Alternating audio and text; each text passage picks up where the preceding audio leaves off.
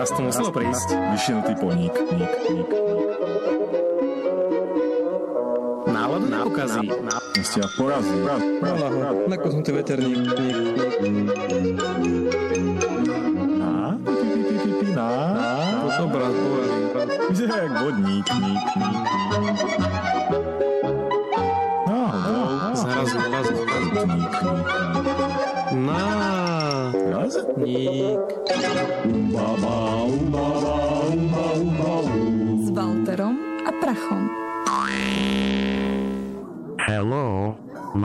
Is Stephen Hawking, and I am thrilled to be a part of Naraznik number 44. To all listeners of this magnificent radio show, I wish a pleasant evening, filled with music, fun, and information.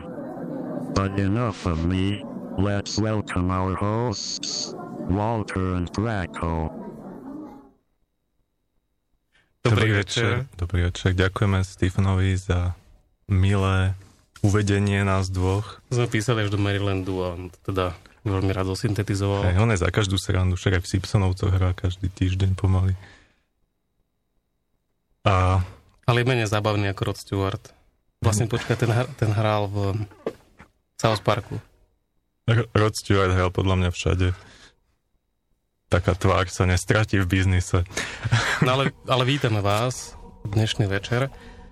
A Stephen Hawking nie je náhodou našim dnešným, Uvádzačom, pretože pretože dnešná relácia bude o tej temnote plnej nebezpečných vecí, ktorá nás obklopuje, teda našu planétu. a hovoríme vesmír alebo kozmos a chceme byť sovietskejší. Sovietskejší. Chceme byť sovietskejší? Počkaj, zas Zas- nehroď to, nehroď. dnes sa nerozprávame o politike, dnes sa rozprávame naozaj o veciach, ktoré sú za hranicou našich, našich sfér zemských, tých ionosfér, stratosfér, vlastne za hranicou kozmosféry. Čo sa tam môže diať, čo sa tam deje, pretože už sa tam niečo deje. A než začneme, ešte by som rád povedal, že, že prejame všetko najlepšie nášmu kolegovi Damienovi, ktorý dnes oslavuje svoje narodeniny. To už dnes ako to letí. To letí, no, 40 letí. na krku. Takže, takže vesmír. Walter, začneš? Môžem. Povedz nám, že prečo vesmír? Prečo si sa rozhodol, že dnes sa budeme rozprávať o vesmíre? A nie napríklad o blížiacich sa voľbách. Pretože už sme sa o, o politike a o voľbách raz rozprávali, ako si blbý a podotkol v našom dohadovacom vlákne. Ale vesmír je vec, ktorá je fascinujúca, zároveň hrôzo strašná možno pre niekoho a mňa, mne sa veľmi páči, keď keď a ba- bavíme rozprávať o téme, ktorej bolo venované veľmi veľa pozornosti. A teraz mám na mysli treba tú filmovú alebo zvukovú pozornosť, alebo vôbec pozornosť médií. To, čo od nejakých už 60 rokov, tej, od, od tých No, od pretekov, 60 rokov Galileo sa teraz obracia. Teda 1300, Galileo 400. sa obracia v. Počkaj, Galileo sa môže obraciať v hrobe? Ktorého upálili? Ja si už nepamätám. Kopernika upálili? Galileo povedal, že sa točí, ale neopalil. Galileo to odvolal, že? Takže Galileo sa teraz obracia v hrobe, že si povedal, že od 60 rokov sa tým zaoberá. Keby sa obracal vo vetre, no je to No, dlhšie sa tým zaoberáme, ale tak tých 60 to začalo byť také mediálne začalo trochu, to že? byť, začalo to byť, začalo toho byť dosť. A vďaka vďaka teda nejakému mentálnemu súboju prezidenta Kennedyho a Chruščova, ak sa, ak sa pamätám Si si istý, že to bol mentálny súboj? Tak bol to sú, súboj nejakých presvedčení. Tak odvtedy žijeme novodobú kozmohistóriu. A okrem, okrem toho, že, že sme vyslali zo pár telies, či už na bežnú dráhu, alebo, alebo za ňu dokonca na mesiac. Haf. Áno, aj. A dokonca tí Rusi tam vy, vysielali rôzne živé veci. Rôzne, no. Ale teda vysielali ich živé, ale neznamená, že sa živé vrátili. Tak to nevieš zaručiť. Lajka mala že vrať tiež celkom z toho srdcové záležitosti. Tak asi nebola rada, no. Mm, asi Si nie. predstav, že, te, že nevieš, čo sa deje a samého ťa vystrelia niekam. A hlavne nemáš, nemáš Teraz ty vôbec... tam si v tej tme a robí to tam na teba, že píp.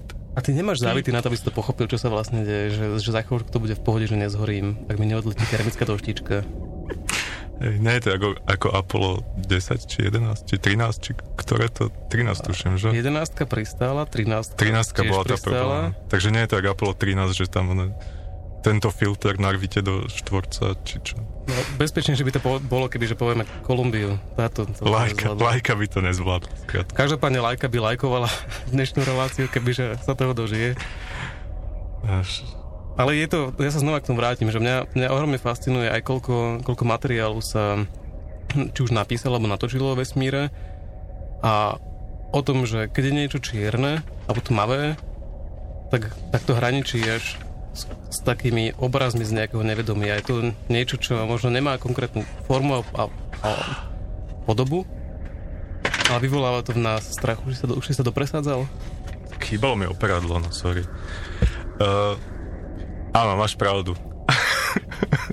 je najvyšší čas, ja si Dajme si pesničku, aby sme sa nezaciklili. Presne.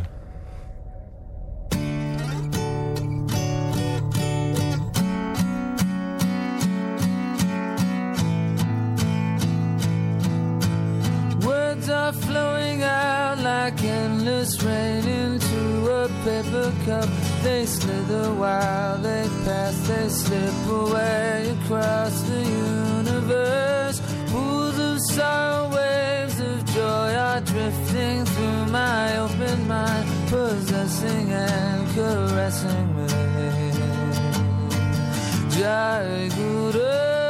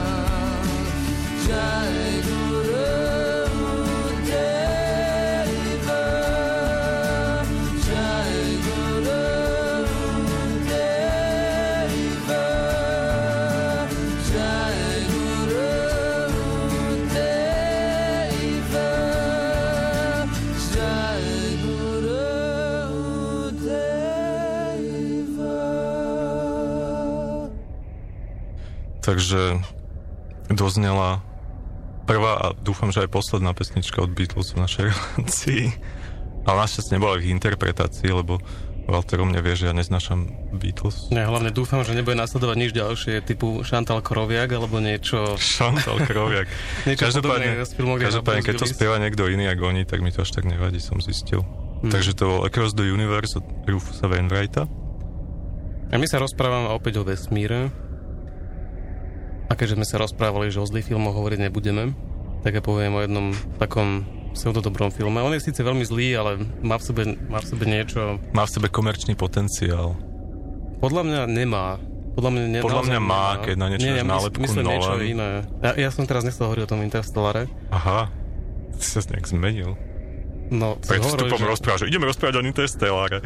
A veď si hovoril, že nechceš hovoriť o. No to nechcem, sa nechcem. zbavili. Neviem, či je zlý, ale podľa mňa bude. Ja by som zakončil Interstellar, Interstellar a Nolana tým, že snáď to nie je už taký senior ako... A tým by sme to zakončili a teraz ten ďalší film Ja som chcel hovoriť o hm, horizonte udalostí, o horizonte udalosti. Ktorý neviem, kto točil, ale hral tam Lawrence Fishburne, A z akého dôvodu si o ňom chcel hovoriť? pretože je to presne ten, ten typ filmu o vesmíre, ktorý podľa mňa má s človekom robiť to, čo so mnou robil pri tom, keď som ho pozeral. No roz, rozveď to, Je to- teraz už še- všetci sú napätí. Je to taký vesmírny horor, kto, kto ste nevideli, tak si dáte to do To ste nevideli, tak teraz, teraz budú spoilery. Svojho videodenníčka. Pripravte sa. Celá zápletka je o tom, že sa to odohráva v budúcnosti, kedy ľudia majú oveľa lepšie, lepšie vyvinuté raketové motory a dokázali letieť všelikam vo vesmíre a vyslali nejakú loď, poháňalo nejakým super pohonom niekam, nevedeli kam, niekde, chceli ísť niekam na kraj galaxie a tá loď zmizla. Po nejakých 10-20 rokoch sa objavila znova, niekde pri Marse, myslím. A vyslali tam posádku, ktorá akože mali čo sa bude diať. No a tam sa diali dosť divné veci, lebo zistili, že vlastne tá loď bola v pekle a nebola na kraji galaxie. No a bolo, Pekle? Hej, To sa ako prejavovalo. že vracali krv všetci. to bolo, akože, to, bolo také veľmi názorné. Ale o, mm, no malo to takú To mohli atmosféru- mať aj nejakú dekompresnú túto chorobu, alebo čo. No tam bolo dosť vzduchu. No, Však vzduch nejde, ide o tlak. áno, dobre, bol tam proste No. dobrý tlak. To už nazývajú peklom? A to bolo, to bolo, oni našli vlastne videodenník tej predošlej posádky, oni tam robili dosť také zvláštne, obscenné veci. A Ale prečo tam ich rozprávaš? Pretože, pretože No, že si, si začal, že to v tebe niečo vyvolalo. nejaké Vyvolalo to vo mne No, tak povedz, jednak, že čo? jednak pocit tajomná a takého celkom solidného strachu, že naozaj nevieš, čo za hranicou toho nášho sveta môže existovať, že tam môže byť veľmi zlé a veľmi divné veci. Ty Alebo aj to môže byť že sa tam niekedy dostaneš? Alebo prečo ťa to tak desí? Nie, nie, nie, ale, ale, ale môžeš predpokladať, že niečo odtiaľ sa môže dostať k tebe. To je záležitosť No, však- vzťažnej sústavy. Bring it on, universe. Tak áno, ale ne, nerad by som to asi horel na nejakom... No ne, neviem na čo. Nerad by si horel. No a keď už si načal to horenie, tak poďme sa porozprávať o slnku našom. No rozprávame sa, ja ti potom poviem, že kde sa Mohli na by sme- Slovensku skúma slnko. Mohli by sme teda začať tým, čo je nám najbližšie. Pri rozprávaní o vesmíre, to je naša slnečná sústava samozrejme. A teda naše obľúbené slnečko. Bez ktorého by sme tu... Tá piešanská skupina. Slnečko. To bol aj spevacký zbor nejaký, ne? A ktorého sa vyslovuje sa všetky to dievčatá z slniečko. našej triedy... No dobre. Je to slnko. Nebudem si to zdrobňovať, lebo ono nie je až také malé. Aj keď je to malý žltý trpaslík, že vraj. Uh, jeho označenie, teda kategorizácia je G2V alebo G25 správne. Znamená to niečo? Alebo Znamená to, že to je katalógové číslo? že to je spektrálny typ hviezdy G, čo je niekde na pomedzi žltej a bielej. Má strednú teplotu, to je tá dvojka, a, a má triedu luminosity 5. To je tá rímska, rímske V. No. A je to naša najbližšia hviezda, čo si mnoho ľudí paradoxne neuvedomuje. Keď bol Mudrý z chyby, neviem, či si sledoval ešte kedysi dávno, a pýtali sa, ktorá je naša najbližšia hviezda, tak ľudia tam vymýšľali Karol také, ve- také veci, no Vlastne napríklad. tým, že v Prahe to asi nie. Ale sl- slnko málo kedy padlo, čiže, čiže málo kedy si uvedome, že to je vlastne naozaj hviezda. A napriek tomu, že patrí k tým menším, nie je to nejaký super gigant, má hmotnosť 1,989 krát 10 na 30 kg. Čo nie je až tak málo. no, Je to akože- 332 946 hmotností Zeme. Tučko. Keby ťa počulo teraz. Ešte, že je, za, ešte, že je na druhej strane, čo? E, Má polomer 696 tisíc kilometrov, čo je 109 polomerov Zeme. Priemernú hustotu, to je zaujímavé, 1,409 tisíc gramu na centimetr kubický, čo je, čo je iba o niečo viac To ako nie, je voda. veľmi, to nie je veľmi husté. Ale to preto asi, že Slnko je plazma.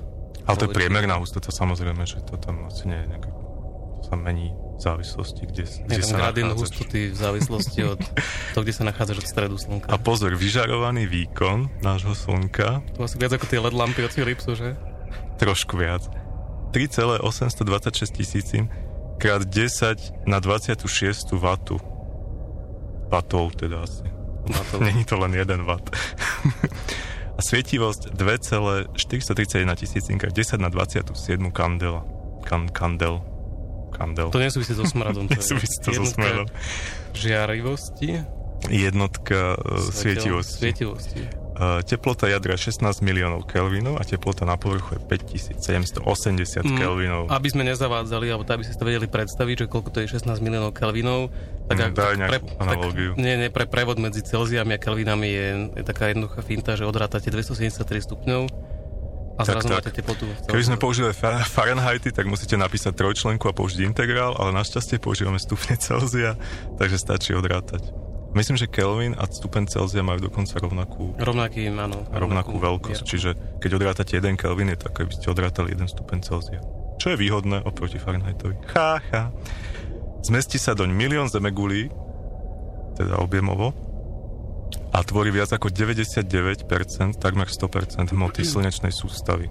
Čiže všetkých planét, e, asteroidov, všetkého. No a jednému fotónu trvá 10 tisíce pozemských rokov, kým sa z jadra Slnka dostane na jeho povrch. Čo je zaujímavé tiež celkom. Si preto, že to je husté, to slnko. Ale nie až také husté, to si hovoril.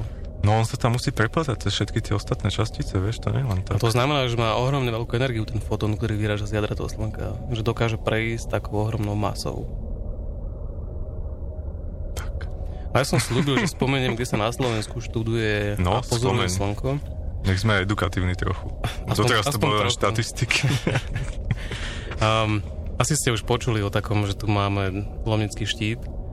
A okrem toho, že je to miesto, kam skauti vynášajú každý rok betlemské svetlo a že je to, myslím, že najvyššie obývaná, najvyššie celoročne obývaná, najvyššie celoročne obývané miesto na Slovensku. Tak okrem toho je tam aj... Uh, Observatórium, je obs- ďalej, ďalej. Ale kľud, ja chcem byť trochu teatrálny. Je tam aj- Ale nestihneme všetko. Pozri, ešte sme len pri slnku a tu je ešte Ale- celá slnečná Ale sústava to a sú zvyšok tvoje papiere, ja to mám tiež nejaké tabby otvorené. Je to um, v roku 1964, čo už teda nebolo to včera ani predvčerom, sa stalo toto miesto pracoviskom astronómov z Astronomického ústavu Slovenskej akadémie VTT, ktorú sú škata 10 miliónov. No vidíš, jak to dopadlo. A no zle zatiaľ sa nič nevyriešilo. Nič ste na námestí nevyriešili? Nie, nie, keďže to odignorovali všetky médiá, tak to ťažko niečo robí. Ináč ja som chcel prísť, ale bohužiaľ je to pracovný deň, vieš. Hej, bolo tam nahlásených veľa ľudí, ktorí asi chceli opäť sa neprišlo. Každopádne práve na tomto mieste, na Lovnickom štíte, sa pozoruje slnko, pozorujú sa napríklad škvarny na slnku, ktoré, sa, ktoré vznikajú a tak ďalej. Že práve na tomto, na tomto mieste. Krásne. Môžeš pokračovať.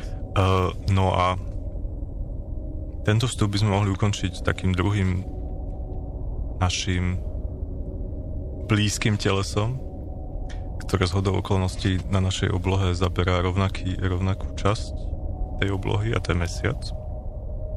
Ďaká čomu máme spektakulárne zatmenia slnka Na pozná iné veci. a iné veci samozrejme. No a čo povedať o mesiaci?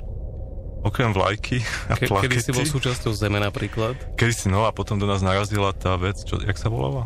Pamätáš si? A Niečo veľké do nás narazilo a o, z, toho, z tých trosiek potom vznikol tuším mesiac. Taká je nejaká všeobecne akceptovaná áno, teória dnes, lebo sa tu bavíme o tých veciach, ale veľa z tých vecí, o ktorých sa dnes budeme rozprávať, sú v podstate teórie. takže je to také tajomné celé a možno to je na tom také zaujímavé. Takže mesiac, okrem vlajky a plakety, čo tam doniesli e, americkí astronauti, sa tam nachádza aj malá 9 cm hliníková soška s názvom Fallen Ast- Astronaut od Paula van Huyen, no nejaký belgičan tuším, Huyen Doka, Taký flám. čiže, čiže je to vlastne jediný, jediný pozemšťan, čo má na mesiace vystavené dielo. a chudák si kvôli tomu aj celkom vytrpel, lebo mu veľa ľudí závidelo a, a kritizovali to, že, že vlastne sa tam nejak Bolo veľa pokusov s- odstrániť napríklad Apollo 13, ale zlyhalo. hej, hej. No, a okrem umenia je na mesiaci aj ten, ten mesačný prach na povrchu. A zložený prevažne z čadiču. A astronauti, astronauti hovorili, že vraj voní ako puštný prach. Ako to mohli ovoňať? Aha, mohli vlastne. No, oni sa vrátili s tými skafandrami, A vieš, rozumiem, do rozumiem. toho modulu a, a tam, tam zrazu cítili puštný prach. Asi im nebolo všetko jedno. Fero, nezapaluj si tú cigaretu. Hej, hej. Louis, prosím ťa, kde máš kľúč, kľúčiky od lunárneho modulu? Uh, každý rok sa mesiac od nás vzdiali, teda od Zeme, o 3,8 cm. Čiže To je dosť za pár tisíc ročí. S Bohom prelivy a odlivy, romantické chvíľky. no a keby ste si mysleli, že mesiac je k nám pomerne blízko, tak nie je to celkom až tak blízko, lebo medzi mesiac a Zem by sa vošli všetky zvyšné planéty slnečnej sústavy. A zo skupiny... Dá, Vrátane Pluta. A ešte by tam zostala rezerva. Pluto je stále planéta? Pluto nie je planéta, Vidíš? ale, ale ja mám Pluto rád a Takisto to bol ten žltý pes. preto ho tam zaradím. Ale z knižky Stupid Facts by som rád pridal ešte jednu informáciu a to je to, že keby... Že... stupid facts, to boli, to, Ale to boli ja, ja mám iný zdroj. Že kebyže pospájaš, kebyže nadpojíš všetky žily, cievy a žilky v ľudskom tele, tak sa dostaneš na pol cesty od Zeme k mesiacu. Čiže dva ľudia by sa mohli dostať na mesiac. Ty si istý, že to sú žilky a nie nervy? Nie, žily, žily to boli. No, dobre. Ak moja encyklopédia, encyklopédia neklame. Dobre. Dáme si hudobnú pauzu a pustíme si pesničku od Bjork s názvom Temná hmota. A temná hmota bola práve predmetom udelovania Nobelových cien a myslím, že celkom úspešná.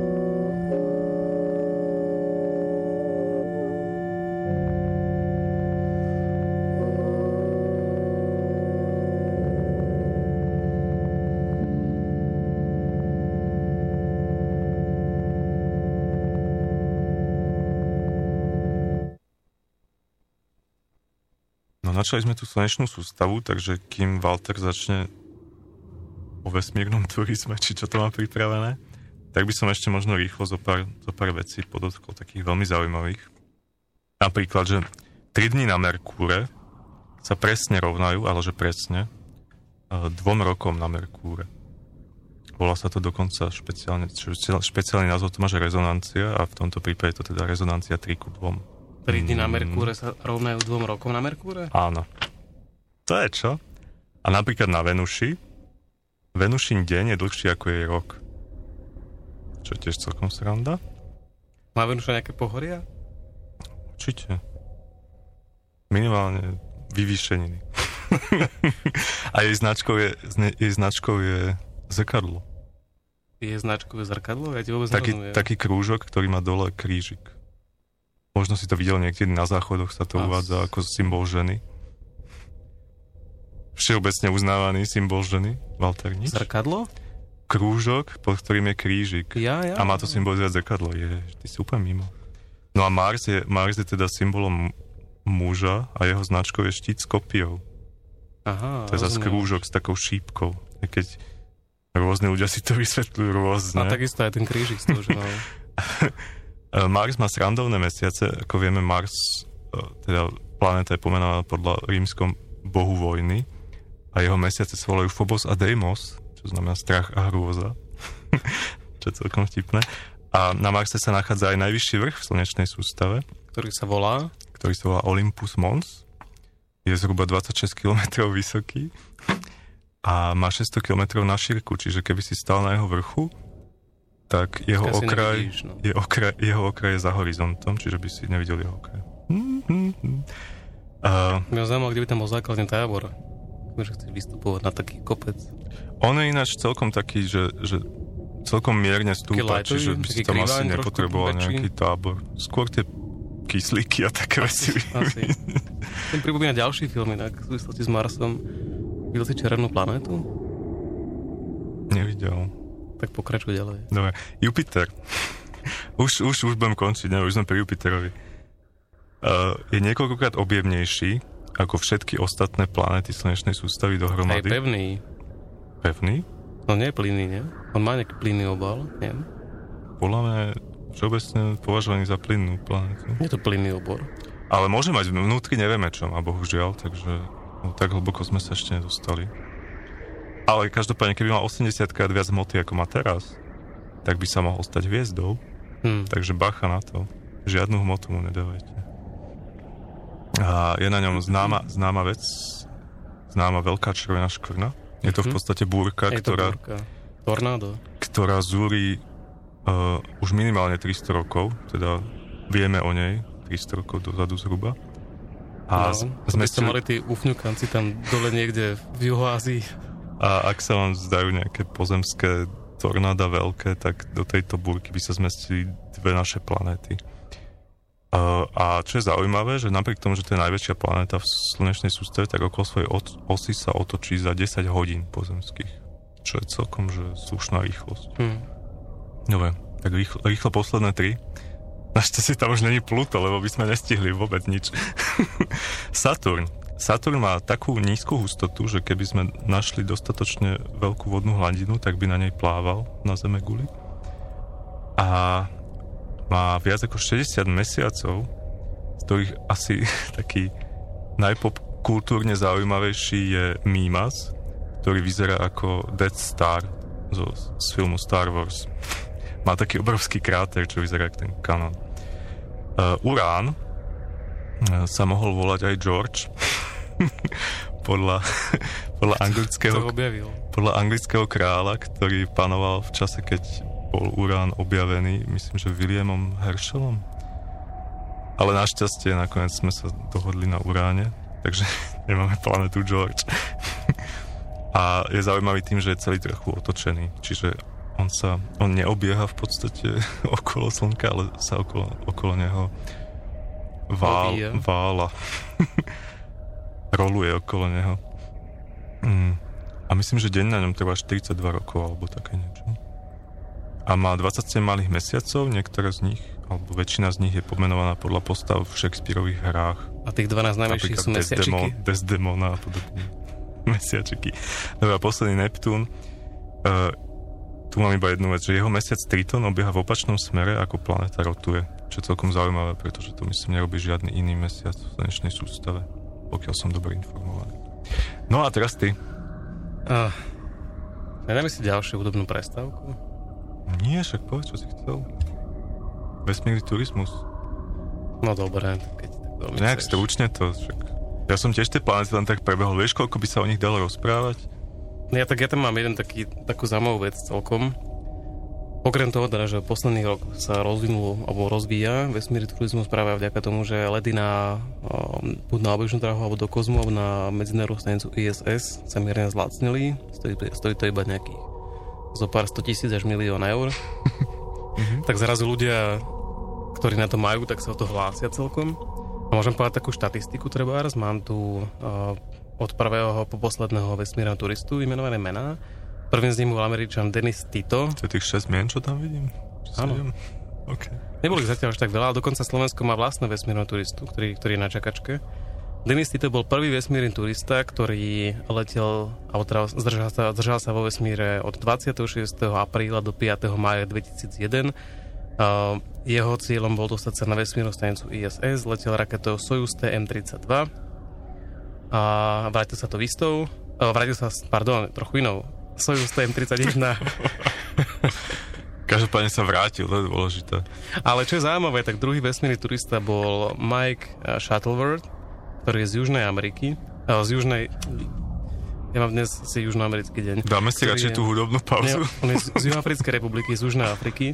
A Mike Shuttleworth je známy tým, že on založil uh, firmu HVT, ktorá stojí za SSL certifikátmi. A ktorá bola neskôr odpredaná, teraz sa volá VeriSign. Firma to vám možno niečo hovorí. To už je známejšie. Ale, čo je ešte známejšie, tak je to človek, ktorý stojí za projektom Canonical a za spoločnosťou Canonical LTD a za projektom Ubuntu. Takže ak používate No, niekto z vás Linux Walterov. Ubuntu, tak za ne stojí práve Ma- Mark Shuttleworth. Ale už dlho nebude, lebo už za chvíľu poletí. Je Či? to. Kedy poletí? Či už Mm. letel? Či jak to? No on už letel, on letel Ja, on už 25. letel. No, o, čo si- apríla a vrátil sa 5. mája 2002 a bol to prvý kozmonaut z Juhoafrickej republiky, ako som spomínal. No tak dajme si hudobnú pauzu, lebo Walter tu už iba kliká teraz. Dajme si hudobnú pauzu.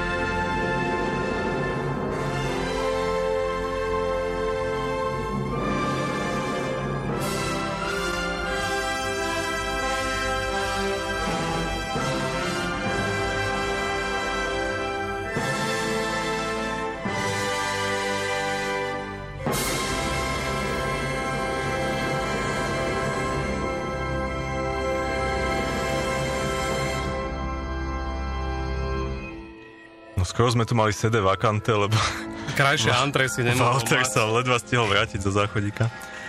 Uh, teraz sme si povedz, čo to bolo, kebyže náhodou je taký No, nevzdelaný. teraz a... boli dve skladby. Tá prvá, tá tklivá, to bola, to bola skladba, ktorá sa vyskytla uh, na, teda ešte stále sa vyskytuje dokonca na zlatej platni, ktorá je pripevnená na sonde Voyager. Pokiaľ náhodou R nezničil. Uh, áno. Čiže trošku, trošku toho vesmírneho ľudského stopážneho materiálu, ktorý, ktorý letí niekde, sme si pustili. Dokonca toho Master Record. A tá ďalšia vec, to bolo uh, tak, tak vravel Zarathustra od pána Richarda Straussa, Známa ako. uh, ktorú poznáte možno z filmu 2001 Vesmírna Odisea, čiže od, vlastne od tohto filmu sa spája s vesmírom a s takými vecami. Ináč tá skladba Also Sprach Zarathustra má asi 35 minút a toto je len jej úvod, uh, ktorý sa... Čiže overtúra. ktorý, ktorý, je, ktorý je nazvaný uh, východ slnka. Teda uh, úsvit v podstate. Ale musíš naozaj uznať, že keď tú A vec úsvit. počuješ, tak tak to tak naozaj je. Akože aj keby, že... No práve som, práve som sa povedal, že to je úsvit v tom, v tom fyzickom aj v tom filozofickom zmysle. A práve preto bola možno aj v tom filme použitá odhľadnúť od ostatných vecí, že to je v podstate sfilmovaná tá kniha a tak Áno, ďalej. ale je to, je to krásny, krásna ukážka toho, ako nám ako dokážeme cez, cez hudbu vnímať nejakú konkrétnu... Áno, je to monumentálne. Škoda, že tých, škoda, že tých 34 ďalších minút takých, takých monumentálnych nie je. A tak vieš, Ale tam tak je to- iba tie... Je to opus 30 či koľko, Predohry. takže to ešte, to ešte nemám tak zmáknuté. Každopádne, uh, už nemáme veľa času. Čo sa hýňaš? Nemáme, 34, to je pravda, to je taký... myslím, že 30. mierne pokročilý. Myslím, že 30 to je. Uh, nemáme už veľa času a, a máme jednu vec, o ktorej by sme určite chceli v tejto relácii hovoriť. A to je uh, slečna Rosetta. Tak začni, Walter. Čo je Rosetta? A Rosetta, ak, ak vám to Čo, evokuje... čo je tá Rosetta, o ktorej chceme rozprávať? Tak. No, škoda, som chcel mať nejaké antre. Nebudeme sa baviť o rozeckom kameni, ani o softveri, ktorý sa volá rozecký kameň. Budeme sa baviť, budeme rozprávať o, o satelite alebo vesmírnom, umelom vesmírnom telese, ktoré nesie sondu, ktorá sa pripravuje na pristátie na kométe. Prvýkrát v histórii ľudstva No, ale teraz nehovoríš o. Rosete, pozor. Nehovorím o Rosete, ale Ros- Roseta je sonda sa volá inak. No, sonda sa volá to filé, File, áno. Ako sme sa tu už bohužiaľ, file. Tak aby sme, aby sme to teda nejak tak koncepčne poňali, tak začneme, že, že, že o čo ide. Kometa 67P, e, ktorá sa volá Čuriumov Gerasimenko, e, ako každá kométa je pomenovaná podľa svojich objaviteľov. Bohužiaľ, táto má takých objaviteľov, čo veľa ľudí nevie vysloviť, čo sa dá robiť. To boli z čuriumov. Každopádne, odkedy nám sonda Rosetta poslala jej obrázky, tak veľa ľudí volá kačička do vane.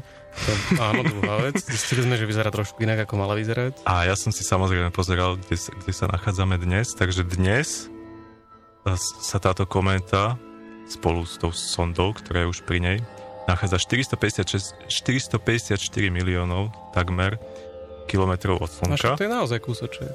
Čo Od slnka, dobre. Od Slnka, samozrejme, čo si myslel? Je to, je to trikrát vzdialenosť Zeme od Ja som stále ten zemocentrický. No a vyše 504 miliónov kilometrov od Zeme.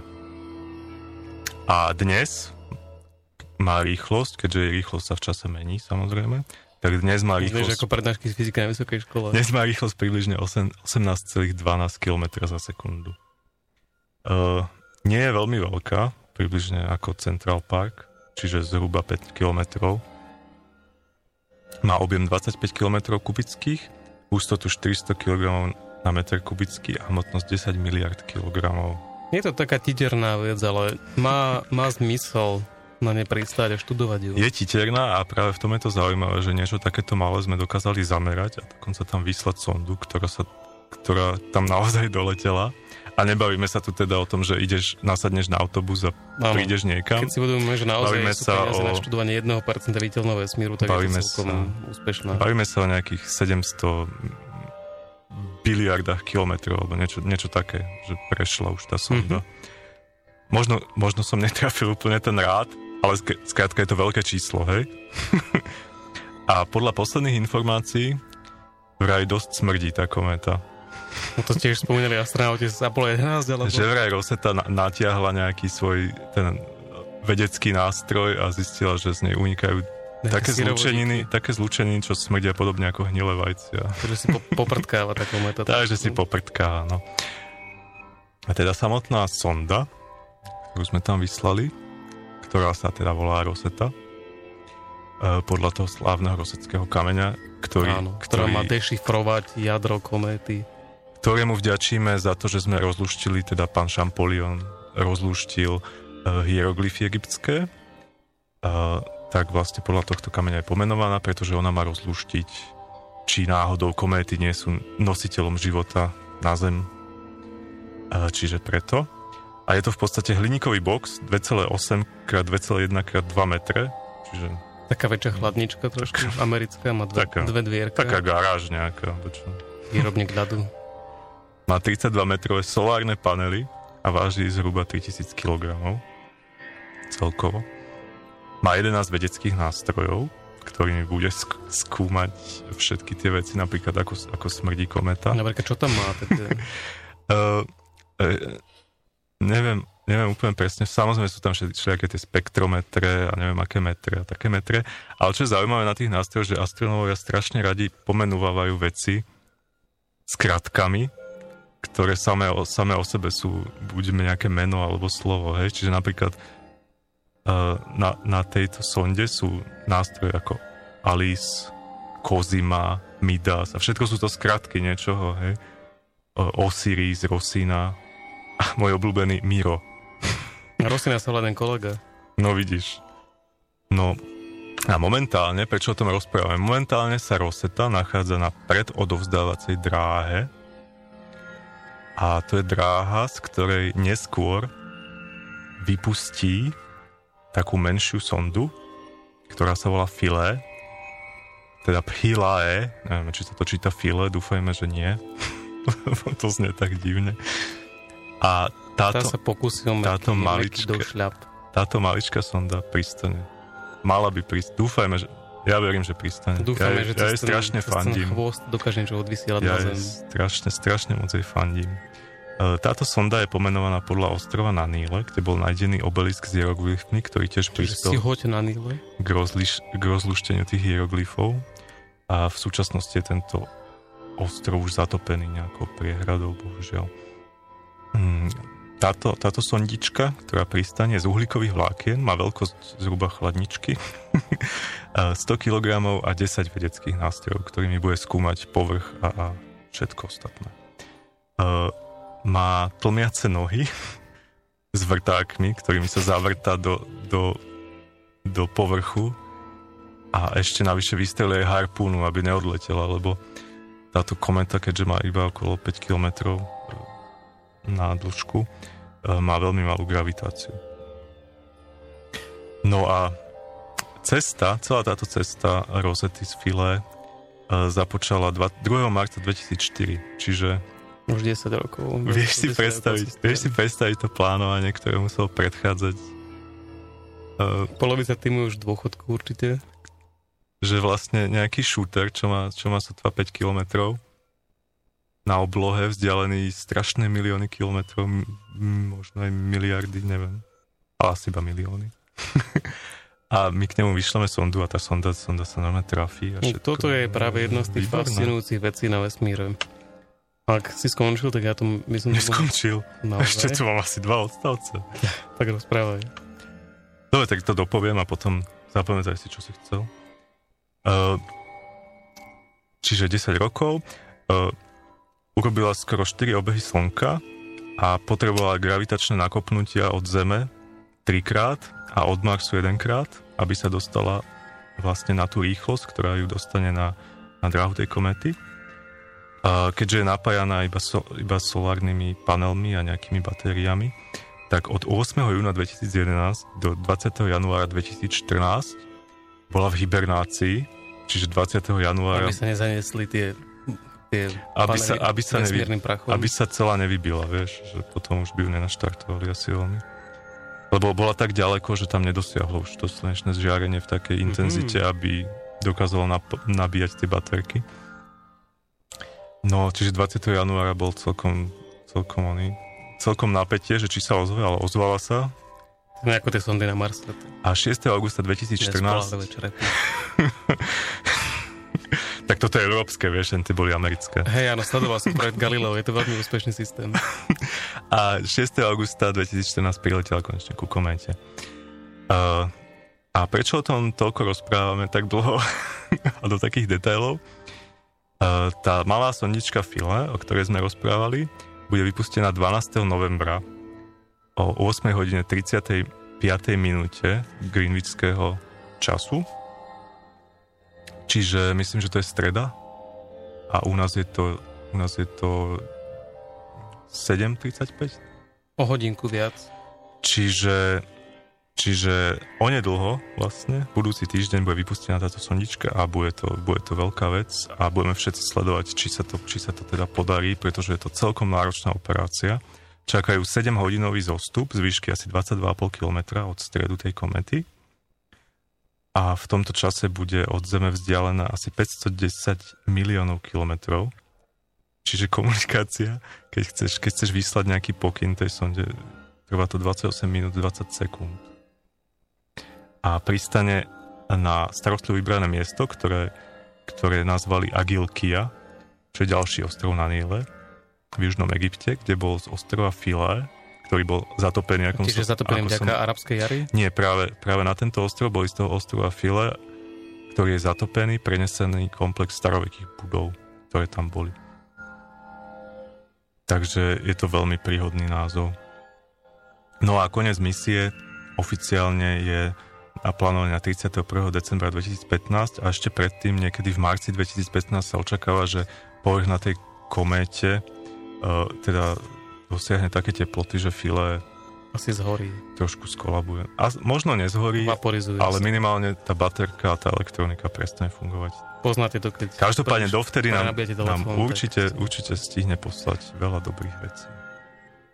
Ja by som rád premostil ešte ku koncu tohto vstupu, ktorý mal skončiť asi pred 5 minútami. Tak ale chápeš o rozsete, Ale aby sme to- neporozprávali je to, pekne? je to, ja myslím, ja som, dnes, ja som dneska pozeral ten manéver, video toho manévru, toho, Taký ten pristava, animovaný? toho pristávacia. Veľmi pekné to bolo. Tiež som to pozeral. Hej, ale ja som pozeral, že jak bude vyzerať ten manéver toho vypustenia tej, tej file. A ja som pozeral jak puk proste, že, No, že ak toto vyjde, ak toto vyjde, tak dovi dopo. A bude to super, ak to vyjde. A podľa mňa to vyjde. Pretože No ja dúfam, že to vyjde. Ak to nevyjde, tak to bude zase ďalší vrúb na NASA. ESA, viac ESA ako ESA. NASA v tomto ESA prípade. palbu. Ale oni, oni, oni hovoria, že to je už teraz dosť veľký úspech. Aj keby to teda nevyšlo, ale určite to vyjde. Prečo by nemal? Keď sa trafili doteraz. Ale dajme si hudbu, lebo už nemáme veľa času. A uvediem to teraz, alebo to uvediem až potom? Ja, ty ešte máš nejakú špecialitku pre nás. Tak uveď, to uveď, špeci- uveď špecialitku. Dobre. Dajme teraz špecialitku. Ak si pamätáte taký film, že Melancholia, tak tam mal nastať taký úkaz, ktorý sa volá Meteor. Meteor je, je tá vec, ktorú vidíte, keď meteoroid vletí do atmosféry a začne horieť. Ja toto nespomínam len tak náhodou, pretože treba aj hociaká kométa, keďže Melancholia bola kométa, tak hociaká kométa, ktorá vletí do atmosféry Zeme, začne horieť a ona horí samozrejme aj predtým, keď to dostane bližšie k Slnku a vytvára tento úkaz meteora. Ja si pamätám ešte od svojich detských čias, že jeden človek vniesol do problematiky týchto vecí úplne, úplne jasno, pretože oni sú tri veľmi podobné pojmy, ktoré sa na, na túto vec, ktorá letí do atmosféry a čo sa pri tom deje a používajú. A jedna z nich je meteoroid, ďalšia je meteor a tretia je meteorit. Medzi nimi sú naozaj rozdiely. Meteorit je relatívne malý, je to nejaký fragment úlomkov v slnečnej sústave, ale môže to byť trebárs, možno aj nejaká kométa, kebyže nám naozaj letí do atmosféry. A po vstupe do meteoritu do atmosféry dochádza k svetelnému úkazu, ktorý je vytvorený vďaka tlaku vzduchu, vďaka tomu, že začne horieť, vzniká ionizácia čiastočiek vzduchu a tento jav sa volá met- meteor. To je to, čo vidíme ako padajúcu hviezdu. Ak nejaká časť meteoritu vydrží celú cestu dole na zemský povrch, tak sa nazýva meteorit. A toto nehovorím len tak pre nič za nič, pretože do, tohto, do tejto problematiky mne, mne vniesol svetlo slovenský vedec, bohužiaľ už nebohý tento rok, 9. septembra zomrel, volá sa Igor Kapišinský a bol to zamestnanec z Akadémie vied. A bol známy nielen tým, že bol veľmi dobrý astronóm a veľmi kvalitný vedec, ale aj tým, že bol veľmi intenzívny popularizátor vedy. Veľakrát sa ukázal v televízii, kde vyvracal nejaké mýty a súvisiace s vesmírom, s povrchivosťou zemských vesmírnych telí, kozmických telí a tak ďalej. Bol v živej debate s Ivom Bendom, kde vyvracal jeho, jeho idei o vesmírnych ľuďoch, ktoré teda povedal, že sú nezmysly a tak ďalej. Bol veľmi kvalitný vedec. A mne sa veľmi, akože ja som tohto človeka stretol dokonca aj naživo, niekoľkýkrát, keď uh, som išiel do jedálne k nám na Akadémiu vied a bol mi povedomý ten človek a bolo to také blízke stretnutie druhého druhu pre mňa. blízke stretnutie. Pretože som ho poznal, bol to pre mňa človek, ktorý mi naozaj otvoril v niektorých veciach oči, čo sa týka nejaké astrofyziky, astronomie vôbec a poznávania vesmíru. A tomuto človeku by som veľmi rád dnes dal, vzdal hold. Je to Môžete si navštívať jeho, jeho Wikipediu stránku, napríklad bol veľmi známy aj tým, že vyštudoval paralelne s astrofyzikou a s astronómiou aj teológiu, že on dával do kontextu aj náboženstvo a vedu, veľmi rozumne dával do kontextu. Je autorom niekoľkých prekladov diel od Stephena Hawkinga, nie úplne tých najznamejších, ako stručná história času, ale napríklad Moja stručná história, prípadne veľký plán, jeho posledný diel sa, jeho posledný preklad sa Vesmír v orachovej škrupinke a mnohé ďalšie a ďalšie. Ja som vám veľmi rád pustil záznam z relácie pod lampou, kde sa vyjadroval mm, k jednej také kratučké téme. Ja som chcel, aby ste počuli jeho hlas, aby ste si na neho v tejto chvíľke spomenuli. A nech mu je zem ľahká. Pán Kapišinský, ako sa vám to počúva? Ťažko. E, takto, ten citát o tom Einsteinovi, to, od toho sa to celé rozvíja. On na konci svojho života povedal, že jediná nepochopiteľná vec je, že, že proste svet je poznateľný, že je pochopiteľný. Ale naproti tomu um, by som povedal veci rovnakého kalibru a nositeľia Nobelových cien, Weinberg a iní, povedali, že e, čím je vesmír pochopiteľnejší, tým je absurdnejší. A oni mierili práve tam, e, to je práve o tých otázkach. Ja som si všimol, že tá otázka bola mierená tak, že my neustále môžeme klásť otázky, nielen v tej matrioške, ako že, e, ja neviem, máme molekulu, potom máme atom, potom máme elementárne častice, tie sa skladajú a tak ďalej. Teraz smerom takto laicky, aby nám aj diváci rozumeli, tak laicky je celkom také, také logické, že smerom do mikrokozmu to niekde musí zastaviť. Musí je blbé slovo, pretože nemusí. Ale tak sa to ako cíti a teraz smerom do makrokozmu, to už je moja parketa, tak stále máme väčšie a väčšie štruktúry. Stále väčšie a väčšie, okrem toho, že ešte, teda ak by platil Big Bang, tak e, sa to všetko rozpína, ale to je e, ako poznateľná časť nášho vesmíru, čiže naša metagalaxia. Keď s astronomami rozprávate, tak nehovorí vesmír s malým V, ale e, je to naša metagalaxia. Ale teraz je tu otázka, práve z tých teórií toho vzniku vesmíru, či sme sami, či nie. No, nakoľko nás už veľmi tlačí čas, tak uh, ja som ešte trval na tom, že, že záverom dnešnej relácie by sme si dali také menšie kalendárium, uh, čo nám náš vesmír ponúka uh, v najbližšej dobe. Takže úplne najbližšej dobe, konkrétne dnes, o 23. hodine a 23. minúte, je spln mesiaca, čo možno nie je až také unikátne, ale minimálne je to zaujímavé. 12. novembra samozrejme nezabudnite sledovať pristate File na povrchu kométy 67P, radšej poviem. a potom 16. a 17. novembra budeme môcť sledovať meteorický roj Leonidy, Ktorý pochádza z kadiaľ? zo súhvezdia leva. Respektíve on nepochádza zo súhvezdia leva, ale vyskytuje ale... sa na oblohe Áno. tej časti, kde je súhvezdie leva a pochádza... Tak ako Perzid nepochádza zo súhvezdia Perzea. Presne. Pochádza, pocha, e, vlastne je to je spôsobený tým, že Zem prechádza cez úlomky, ktoré po sebe zanechala kometa Temple Tuttle a vlastne to vytvára ten meteorický roj. 13. až 14. decembra máme, máme ešte lepší meteorický roj, ktorý je veľmi silný, uh, Geminidy, čiže zo súhvezdia blížencov môžete sledovať.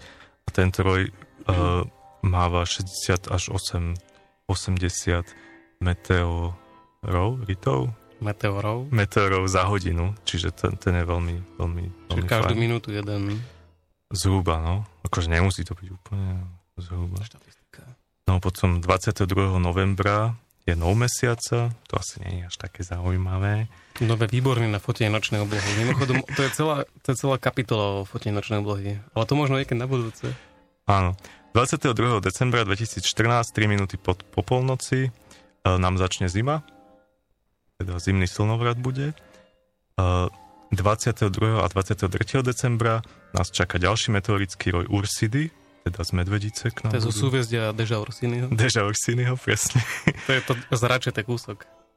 A máme tu výborný 20. marec 2015, ktorý je celkom hustý, pretože obsahuje úplné zatmenie slnka, ktoré žiaľ u nás nebudeme môcť sledovať. A budeme- Budú ho môcť sledovať nad oceánom, Špicbergami a Severným polom.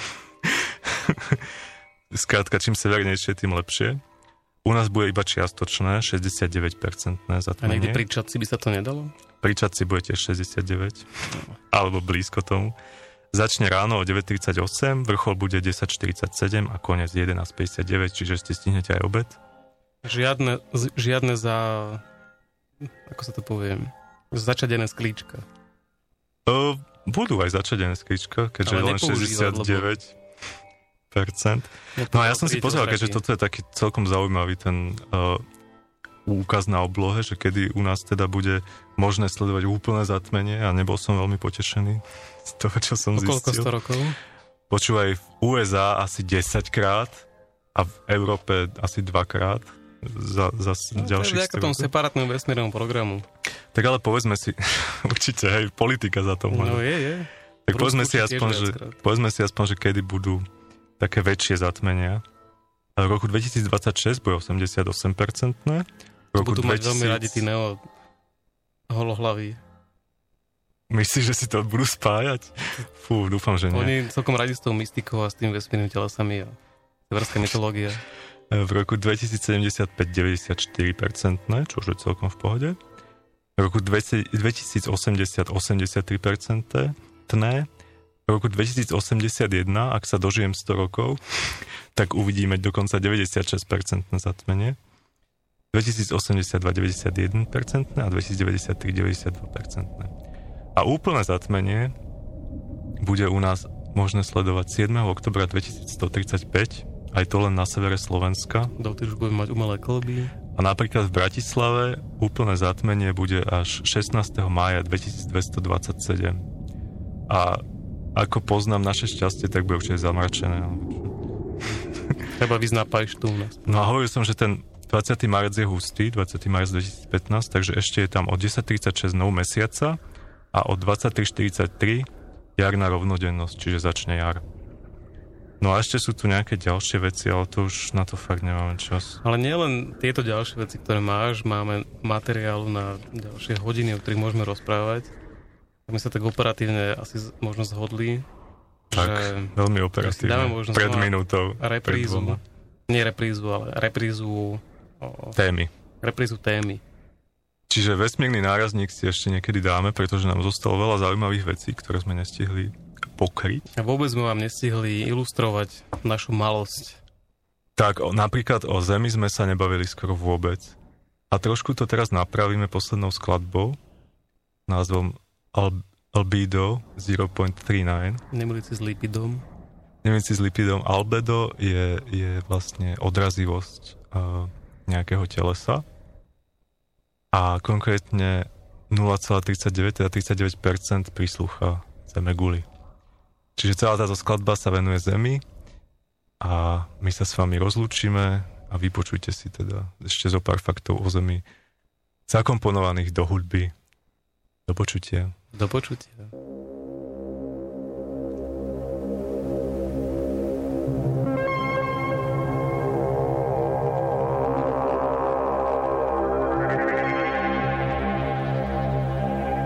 Maximum distance from the Sun 94,537,000 miles. Minimum distance from the Sun 91,377,000 miles. Mean distance from the Sun 92,957,200 miles. Mean orbital velocity 66,000 miles per hour. Orbital eccentricity 0.017. Obliquity of the ecliptic 23 degrees 27 minutes 8.26 seconds.